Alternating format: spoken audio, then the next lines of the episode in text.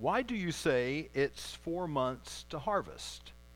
This is kind of an interesting text. We have made our way now to the Gospel of John. And so we get to look at some of the last of these questions in this series, Penetrating Questions of Jesus. I'll have one for you today, one for you in a couple of Sundays, and unfortunately, I won't be able to f- finish this series for you. There are probably six, seven, eight in the Gospel of John that we might look at, but we'll have two. And we come to this morning to one that uh, I think one of the things that really deters us from getting the impact of this text is that when we look into it, we are in the, we are in the habit, I think, of thinking that what Jesus is doing is giving a prohibition. In other words, we're in the habit of thinking that what Jesus is saying is, don't say this. Don't say there are yet four months and then comes harvest. But in reality, it's a question. It's a question in the original text, and it's a question even in your Bible if you look at it more carefully. And so this is where our question comes from today. So have a look at this. We're going to read it as a question, but I'm really interested in your looking at the end of the verse where you're going to find a question mark. But I'll tell you again, our familiarity with this and the way we read it and the fact that we really haven't noticed that fact, I think we tend to just of read it as a statement in the negative, a, a, a command of Jesus, don't be saying this. But in reality, what Jesus is asking of them is this is what you tend to say, isn't it? Look at it again. Matthew or John chapter 4, verse 35. Say not ye, there are yet four months, and then cometh harvest. Do you see the question mark? This is something that Jesus is talking to them about that he knows they tend to say. And then he goes on to give some of the corrective measures to the problem at hand. So this morning we're going to be looking at the harvest. Okay, the verse in your bulletin certainly prepares you for that. We can all understand the harvest, except sometimes I really think that maybe I don't know if this is true, but it, it just worries me sometimes that it is that in some of our big urban cities, people don't really realize there's such a thing as a harvest, I think. I think they just figure the grocery store. So if you want an ear of corn, you go to the grocery store and you find the ears of corn when they're in season, but a truck comes in and brings that, right? And you don't really think about the fact that a harvest, and in the Bible, you could never escape that fact because the land of Israel was completely dependent. It was an agrarian and pastoral uh, economy. In other words, they lived by their crops. You don't have a harvest, you don't eat. You don't eat, you don't live. And pastoral in the sense that there was sheep, goats, livestock, this type of thing. So our subject this morning is the harvest. Say not either are yet four months, then cometh harvest. Have we thought about the harvest much? Oh, we think about the harvest maybe a little bit in a season like this where we've, I, I think, I don't know about you, but at least where I live, we've had too much rain. Of course, that's a human observation. God's the one that turns on the showers and turns them off, so it's His business. But you think about that just a little bit when you see the corn and you know the old uh, saying about knee high by the 4th of July.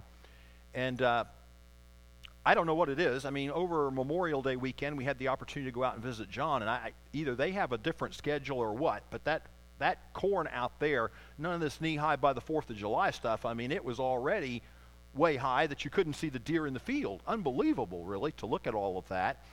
But that's our subject is the harvest this morning, and more specifically, because we have to drill down to something.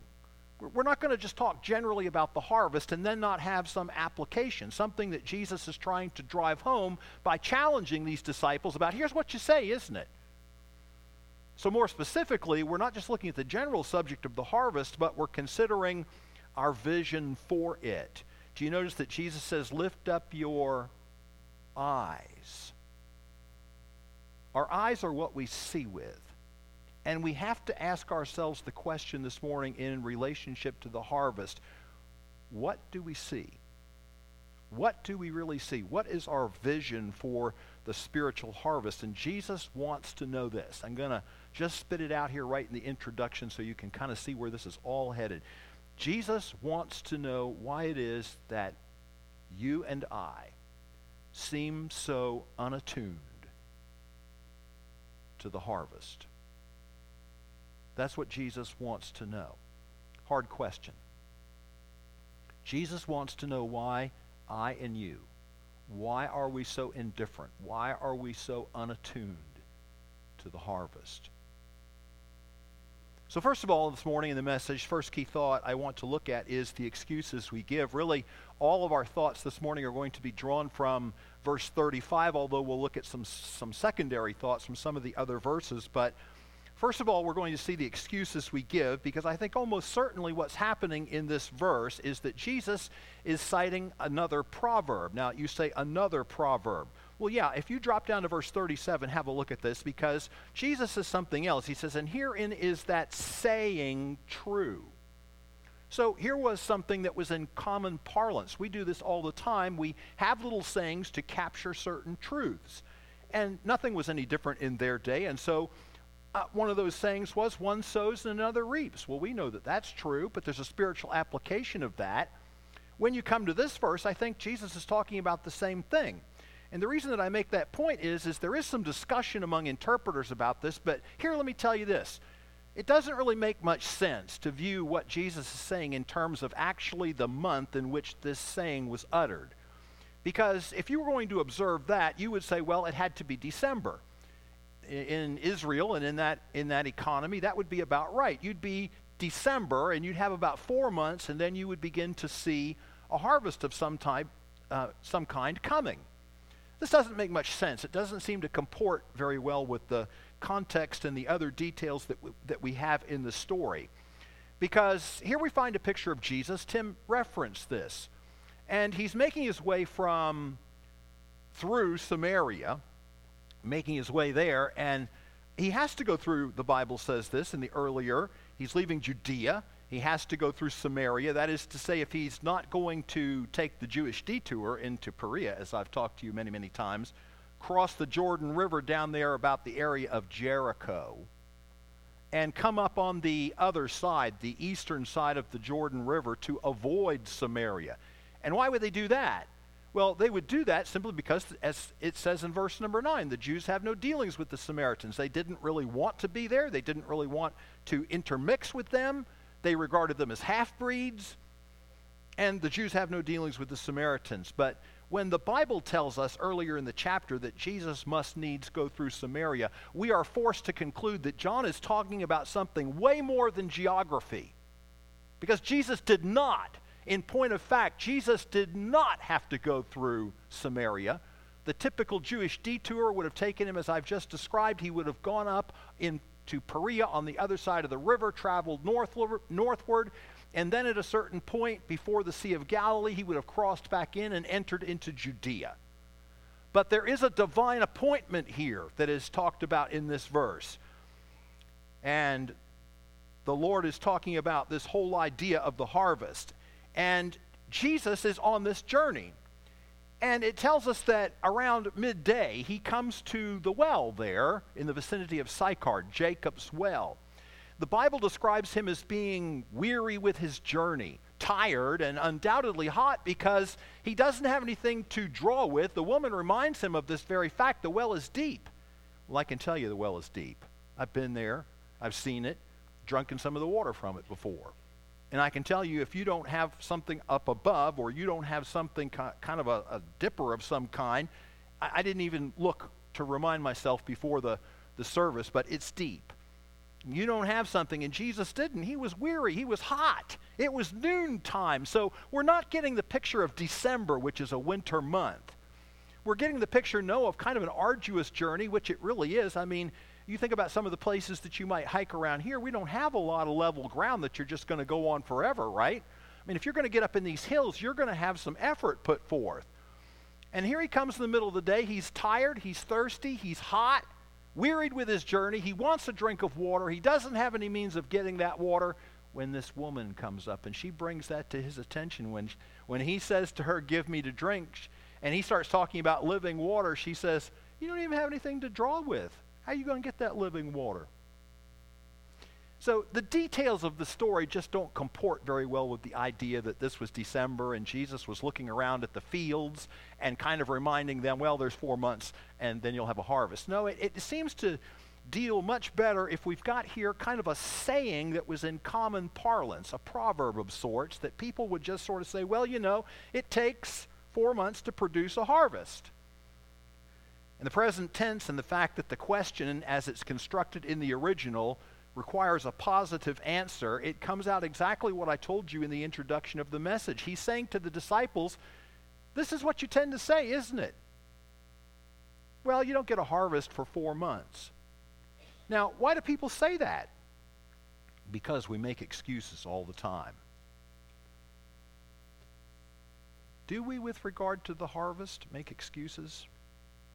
I'm not really sure there's much other area of Christian experience. I mean, if you know the Lord as your personal Savior, maybe Bible reading, maybe faithfulness to devotions, but I think these two go right hand in hand. I'm not so sure that there's really any other area of Christian experience that we don't find ourselves adept with making excuses. Why we don't why are we not involved in the harvest? What vision do we have for the harvest? Why, why is it that we can go days and days on end and not be a part of the harvest? Never really think about it, never really focus on it, when that's the Great Commission. And as you've heard this many times, unfortunately, what happens even in churches like this, the Great Commission becomes the Great Omission because we can go days and weeks on end and never really have much heart, never really have much concern for the harvest, and we can invent 1,000 reasons why we ought not to be involved, why we can't witness, why we can't give a tract, why we can't do this or that. And it's an affliction of us all. These words are the words of the procrastinator. It's the person who says, well, you know, it takes four months to, I, I'll do that later. You, you find this captured, I think, pretty well in Proverbs chapter 20 and verse 4, where it says, The sluggard will not plow by reason of the cold. Therefore shall he bring beg in harvest and have nothing. All right, think about this for a minute and just take this apart. The sluggard will not plow by reason of the cold. So he has a technical truth. It is cold. It is uncomfortable. It is inconvenient. The sluggard will not plow by reason of the cold. But the proverb tells us this veneer, this technical truth is really just something he's hiding by because the real problem is laziness. Isn't that what the proverb says? The sluggard will not plow by reason of the cold. Procrastination is something that we do all the time in respect to the harvest. And I want you to know something this morning. I'm not just talking to you, I'm talking to me. It's something that afflicts us all. And so when it comes to the spiritual harvest, we're no more, more adept at making excuses in any other Christian endeavor, it seems, part of our Christian life, than in this area. Are there some excuses that the disciples could have give that are a part of this story? Well, I find at least three. And theirs might not be yours, because we come up with so many different excuses that it's amazing. But think about this for a moment. First of all, they could have cited discomfort, you know.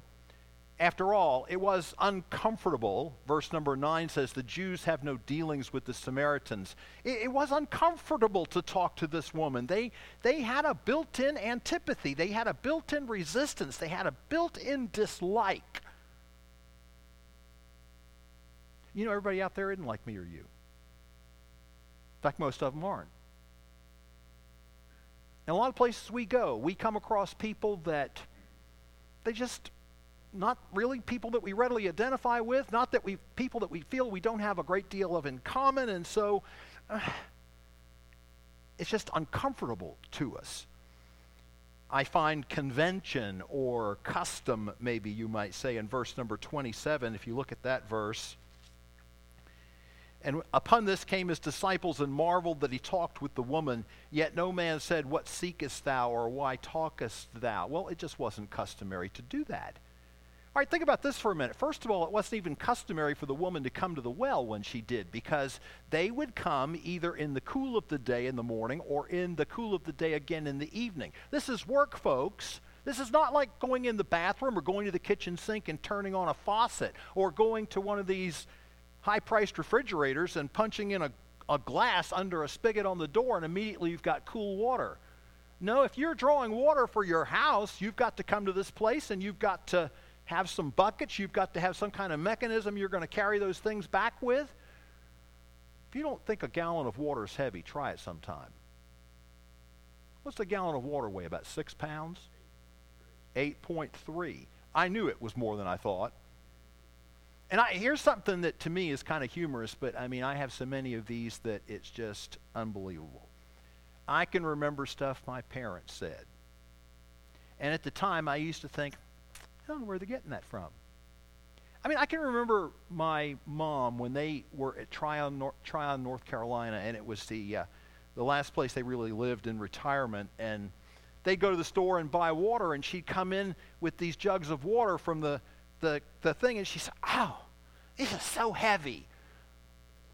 Uh, you know, I'm young. I'm in my 20s or whatever, and I'm thinking, "What is she talking about?" Now I pick this thing up and think, "Man, that's so heavy."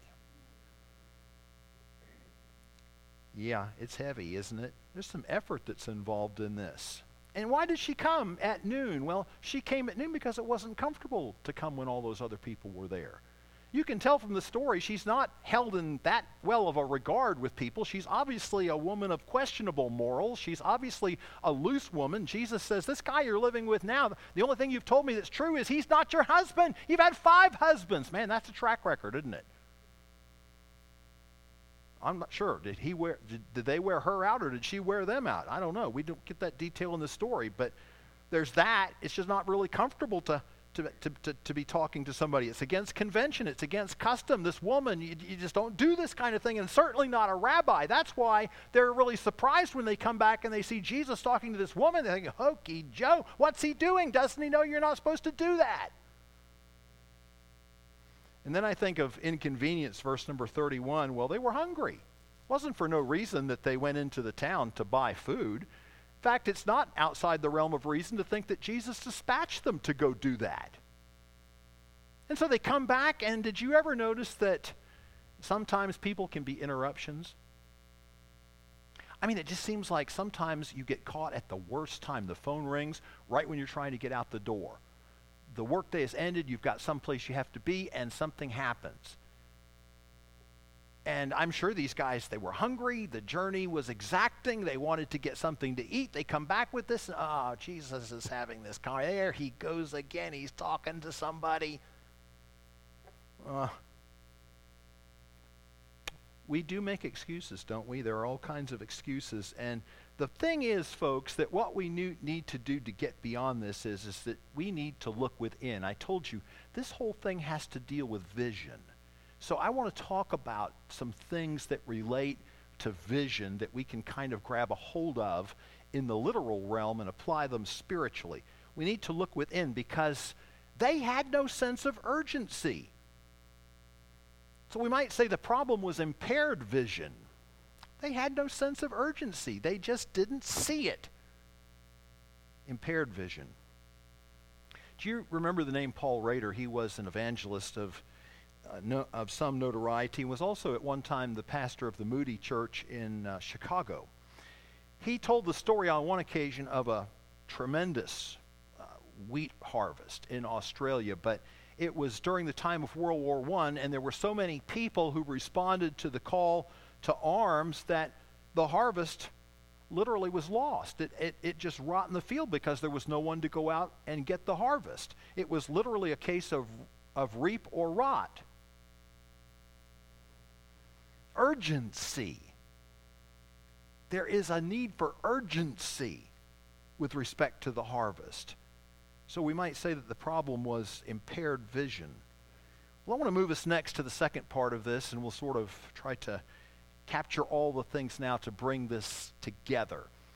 But the encouragements that Jesus gives, you know, we find them in the second part and the third part of verse number 35. And I have to say before I start talking about that, I, I'm just so glad for the patience of our Savior. Because I think that we are all such failures at this. We all are. And yet the Lord doesn't rebuke them. He challenges them. He speaks to them. He makes an appeal to the heart. He's patient. I'm really glad for that, aren't you? I mean, there are just a lot of times when you just don't need chastisement. And Jesus knows exactly the way to approach us. Jesus knows exactly. But I want to point out that the harvest is precious. Think about how precious the harvest is. I tried to underscore that earlier. I, I was thinking this verse, there's actually a verse that talks about this very thing in Deuteronomy. It's chapter 33 and verse 14, and it says, And for the precious fruits brought forth by the sun, the harvest is precious. But did you know that the harvest is also sensitive? As I was just telling the story about Paul Rader, and it's either reap or rot. Jeremiah was burdened about this in chapter 8 and verse 20 when he said to the people, The harvest is past, the summer is ended, and we are not saved. You know that the harvest is time sensitive. I don't know how many people here have tomato bushes. But when that tomato gets on there, and it's, it's going to get to a place where it's ripe. I mean, unless you're just picking them green like they do to send them to the store. And turn that gas on in there, I, I tell you, it just, yeah, just because I, I, grew up in the, I grew up around the tomato sheds, and I just know what a good tomato is. And you you about have to go to the farmer's market or raise your own if you're going to get a good mater.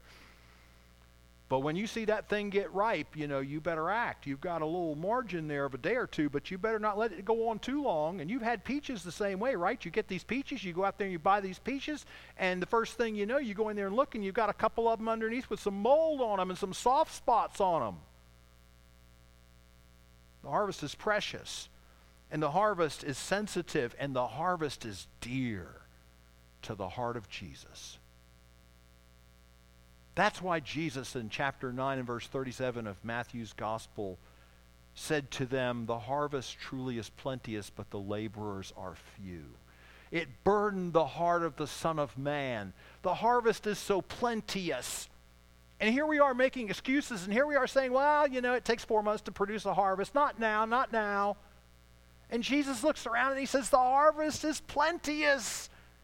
But how many people have a vision for it? The laborers are few. And so we see the backdrop of his own sowing with the woman. You have to see this or you really miss what's going on in the whole story. If you divorce this, what Jesus has this interaction with his disciples from what's already gone on in the story, you really miss this. But what has Jesus been doing? He's been sowing, has he not? Look back in verse number 10 and you find this that Jesus says to the woman, Jesus answered and said unto her, If thou knewest the gift of God, and who it is that saith to thee, Give me to drink, thou wouldst have asked of him, and he would have given thee living water. Do you see how the dear Savior, who is under divine constraint, he must needs go through Samaria? to make a divine appointment with this woman whose soul God has determined to secure into his kingdom. And he has a divine mission to impart to her the truth that she needs to know to respond to that call. And so he engages her in a conversation that takes it way past the water in the well. He starts it off ever so artfully Give me to drink. She's a little surprised that he's talking to her being a woman and being a Samaritan, but the conversation started get, starts to get going, and Jesus says to her, Give me to drink. And the woman challenges him. She says, Hey, you're a Jew. Why are you talking to me? Jews don't have any dealings with the Samaritans. And so Jesus turns ever so slightly the conversation to what he really wants to get to. He said, Well, if you knew who you were talking to, you would ask him, and he would give you to drink living water. Well, she's intrigued, but she doesn't understand. She's not thinking yet in spiritual terms. That truth really hasn't pervaded her heart yet. And so, you know how the story unfolds? She says, Well, you don't have anything to draw with. How are you going to get that living water? And she starts talking about her, their father Jacob and all this kind of stuff. And Jesus says, all continuing to move towards the heart of the matter, what he really wants to talk about. Well, you've got this water, verse 14 Whosoever drinketh of this water that I shall give him shall never thirst, but the water that I shall give him shall be in him a well of water springing up into everlasting life. And she still doesn't get it. She says, Sir, give me this water that I thirst not, neither come hither to draw. She's still thinking about physical water. Jesus said, Well, go call your husband. He probably could use a drink too. Go call your husband. Uh oh. Sore subject. She says, I have no husband. He said, Well, you got that one right. Because you've had five, and the one you have now isn't your husband. And, folks, really, this is not my message, but you know at some point you do have to get to this issue of sin. You can't just lovey dovey people into the kingdom of heaven. It doesn't work that way. That's not what salvation is. Jesus didn't come to call the righteous, He came to call sinners to repentance. Until you see that, until you see that truth, until the blessed Holy Spirit of God reveals in your heart your need of Jesus Christ because you're a sinner lost and undone. It just, the gospel just goes over your head. There's no interest in it. They that are whole have no need of a physician. I'm not interested in the church. I'm not interested in Jesus. I'm not interested in the gospel until that day comes that my eyes are opened and I see myself lost and undone and in need of a Savior and on my way to hell. And all of a sudden I'm interested. So you have to get to this subject sooner or later. Woman says, Boy, I think you're a prophet. Jesus goes on to talk to her. He said, Woman, believe me, the hour comes when neither in this mountain nor yet at Jerusalem you shall worship the Father. See, he's been sowing. That's, that's the whole thing that's been going on. He's dealing with this woman about her soul.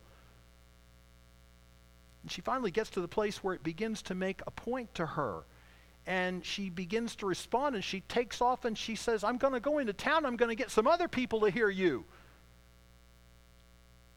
Because Jesus said, when she said the excuse about, well, when Messiah comes, he'll He'll tell us all these things. That was her last excuse until Jesus gave her the bell ringer I am he that speaketh to he.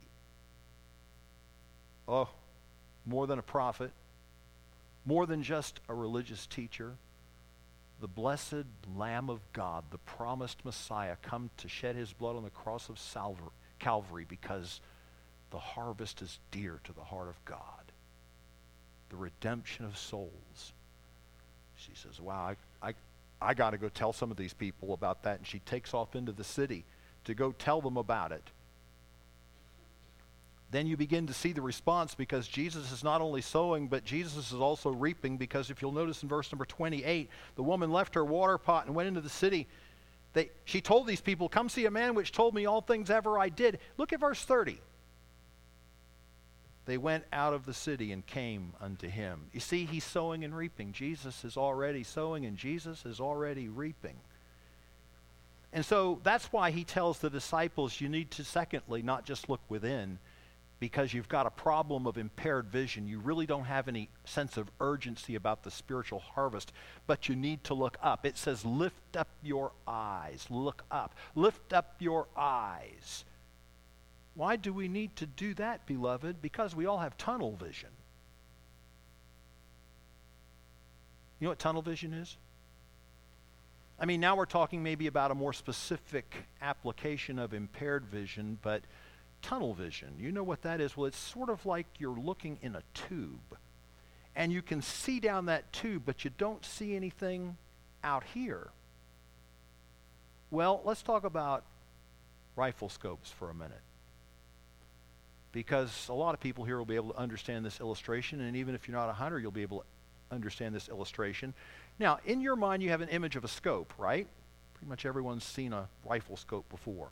What end is it bigger on? The end that's towards the muzzle or the end that's towards the eye?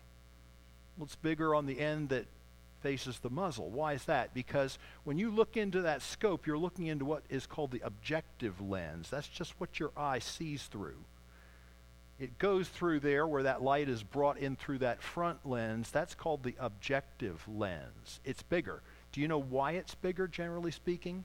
Do you know why bigger is better? It really is bigger is better because it determines what is called your field of view.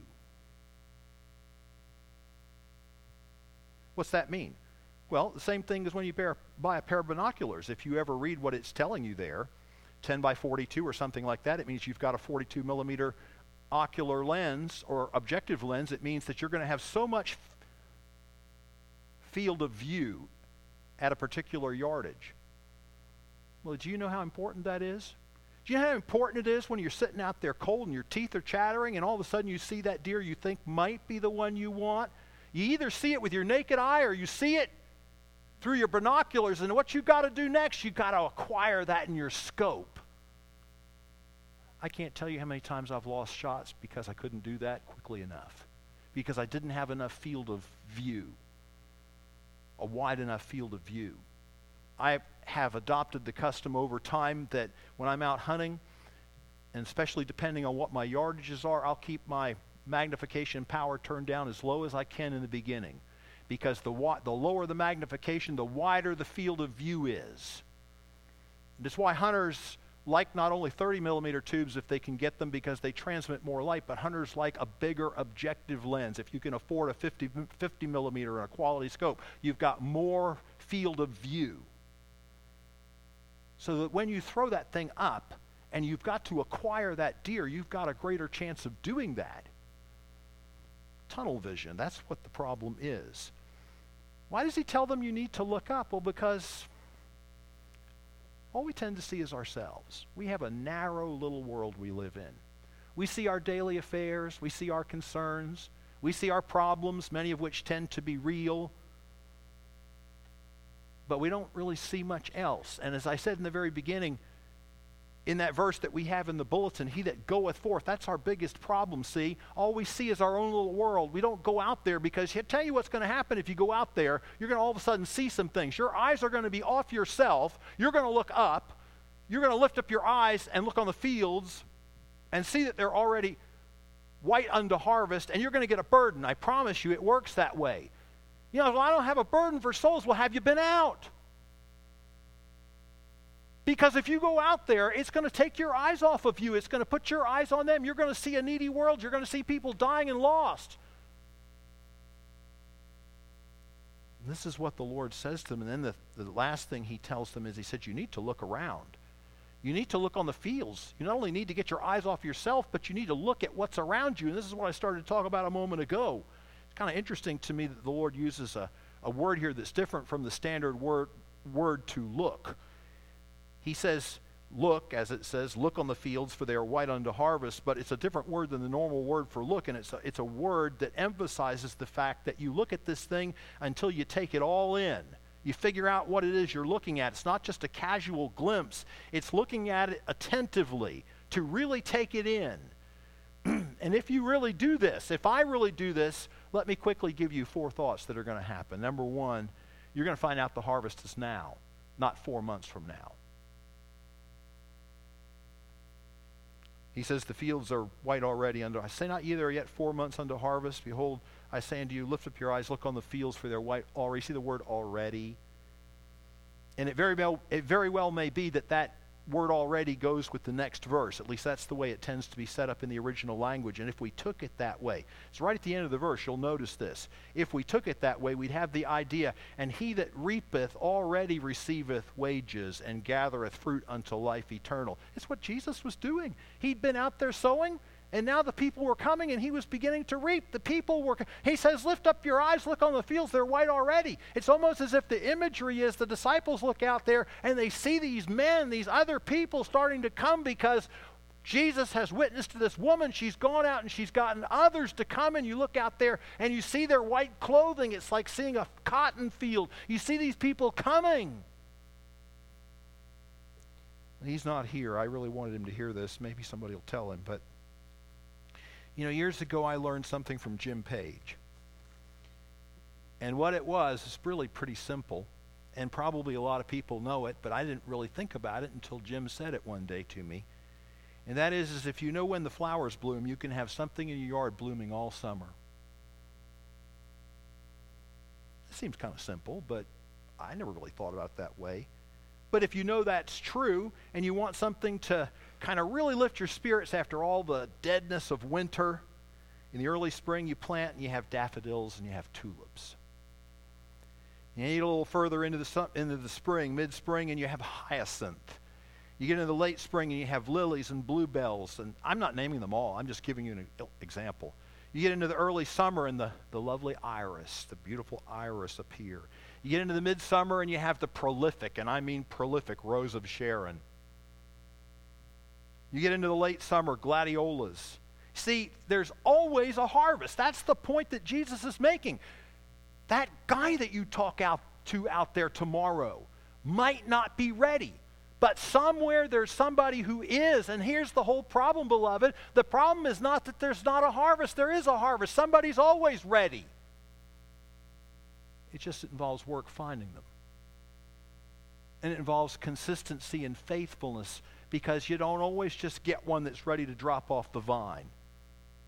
And here is that saying fulfilled that one sows and another reaps. Jesus said. So the harvest is now. Secondly, the rewards are eternal.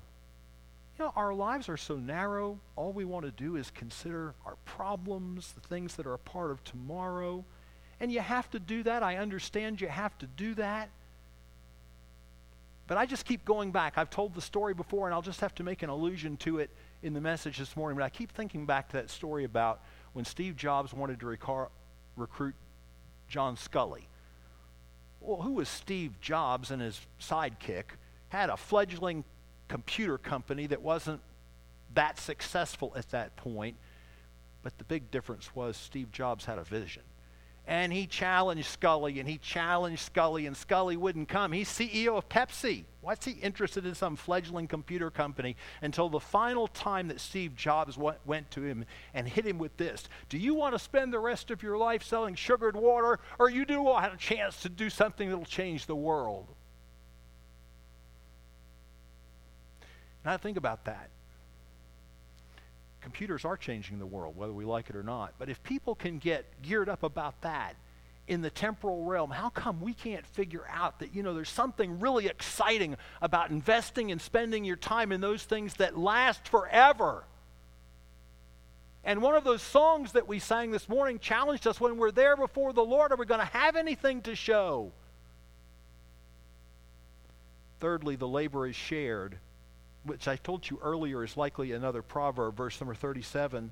And herein is that saying true one soweth and another reapeth. Well, you know, if you, you're really honest about that, that's something that's meant to be encouraging, but something we don't always like.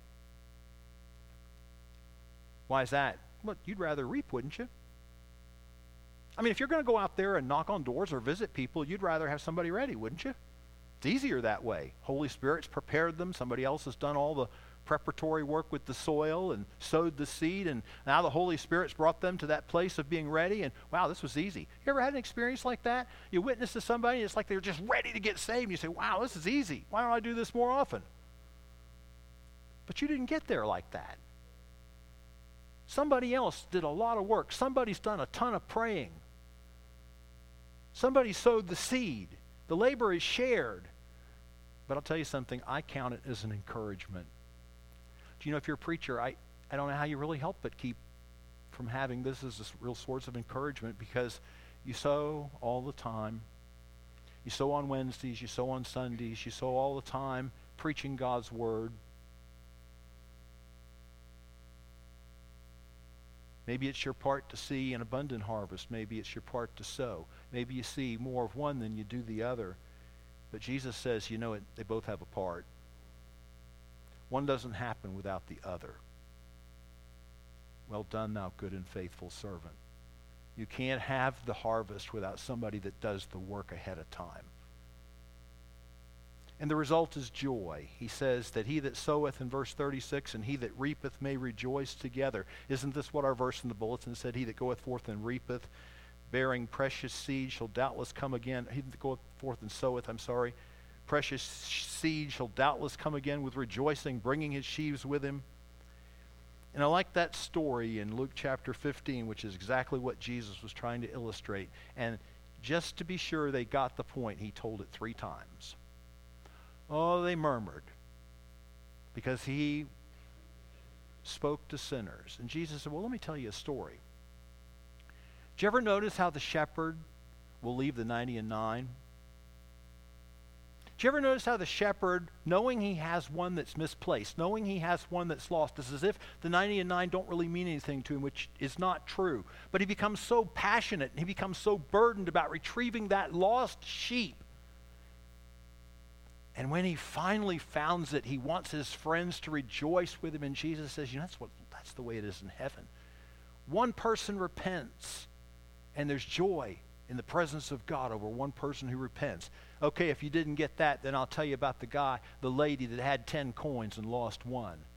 I can really get into that story because I'm going to show you something right here. I know you think this is flaky, but this has been my faithful companion for more years than I can tell you, and it's nothing more than a $5 paper mate pen. But I'm attached to it. And I get upset if I can't find it. My wife will tell you I've been known to drive down from the house to the office to get it and be sure I didn't lose it. We went over Thursday night to see Ed Whelan in his new digs, I guess you would say. And we got over there to the place, and you're supposed to sign in the visitor book. Well, I'm used to that, so I reached for my pen. It wasn't there. I reached in my pocket. It wasn't there. No, no pocket on the shirt, polo shirt. Lots of times I just have it tucked in here where the buttons are. Reached there, not there. Reached in my pocket, not there. My wife said, I really thought I saw that pen earlier this afternoon.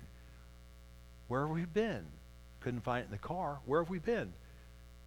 She ups and picks her phone up and calls Chick fil A, which we had been to get our supper, and she had them go over to the table and look. Guy comes back and says, I'm really sorry, I don't see the pen. I said, Well, it has to be home. Has to be home because I know I wrote with it. Has to be at, at the church because I know I had it. So I can get into this story. The woman has 10 coins, and they're a lot more valuable probably than a paper mate pen. And she sweeps, lights a candle and sweeps the house, searching for that coin until she finally finds it. And when she finds it, she wants everybody to rejoice with her. And Jesus said, That's exactly how it is in heaven. And if you didn't get that, you old curmudgeon Pharisees, who always want to criticize and condemn me because I'm the friend of sinners and I'm willing to talk to these people that you don't consider worthy. Let me tell you a story about a man that had two sons. And you know the story of the parable of the prodigal son. And at the end, that old, the older brother, the one who was so stiff, the one who resembled the Pharisees, all came home, heard the dancing, heard the joy, heard the music. What in the world is going on? Hey, your brother is home. Time to rejoice, right? And all he had was a scowl on his face. And his father says to him, It was fit, it was meet that we should rejoice. Your brother was dead and is alive again. He was lost and is found. Can't you get into that? And you see, when these four things come to us, the harvest is now, the rewards are eternal, the labor is shared, the result is joy, it brings renewed vision, which is just what we need. Isn't it so? I mean, it doesn't really matter how long you are around the things of the Lord, life swallows us up, doesn't it? We become overcome with our surroundings, our problems, our cares, our busyness, our routine. And we don't do these things. We don't look within to identify the fact that we're slipping and we're losing any sense of urgency with respect to the harvest. We don't look up to get our eyes off of ourselves and our own narrow world and we don't look around to see the fields. But if you do, you get a renewed vision, which is exactly where we are and exactly what we need. And so Jesus now, you're going to be maybe in a position to take the question in exactly the way Jesus says it to the disciples. This is what you say, isn't it? Why do you say there are four months till harvest? Why do you do that?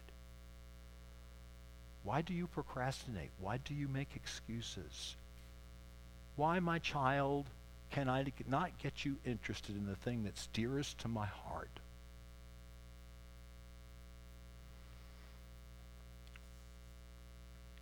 If I didn't tell you some background to why I want to use these words, you would just think they were secular. I'm not sure that's totally true because I'm not sure of the spiritual status, and there may have been a spiritual status there for the person who authored the words. He was a 16th century British naval captain and explorer. His name was Sir Francis Drake. But where you encounter the words most of the time are not in connection with Sir Francis Drake, even though he was the one who said them. You encounter them because there was a missionary. Her name was Jeanie Currier. And in one of her prayer letters home, she quoted these words. Listen to them. Disturb us, Lord, when we are too well pleased with ourselves, when our dreams have come true because we have dreamed too little, when we arrive safely because we have sailed too close to the shore, Disturb us, Lord, when with the abundance of things we possess we have lost our thirst for the waters of life. Having fallen in love with life, we have ceased to dream of eternity. And in our efforts to build a new earth, we have allowed our vision of the new heaven to dim. Disturb us, Lord, to dare more boldly, to venture on wider seas where storms will show your mastery. We're losing sight of land we shall find the stars. We ask you to push back the horizons of our hopes and to push into the future in strength, courage, hope, and love.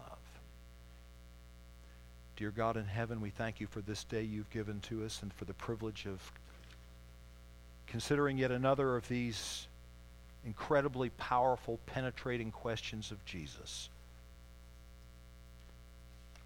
it hits hard, it hits home. Hits us in a place we're all tender and soft because it happens to everyone here. Thank you for your gentleness with your own disciples.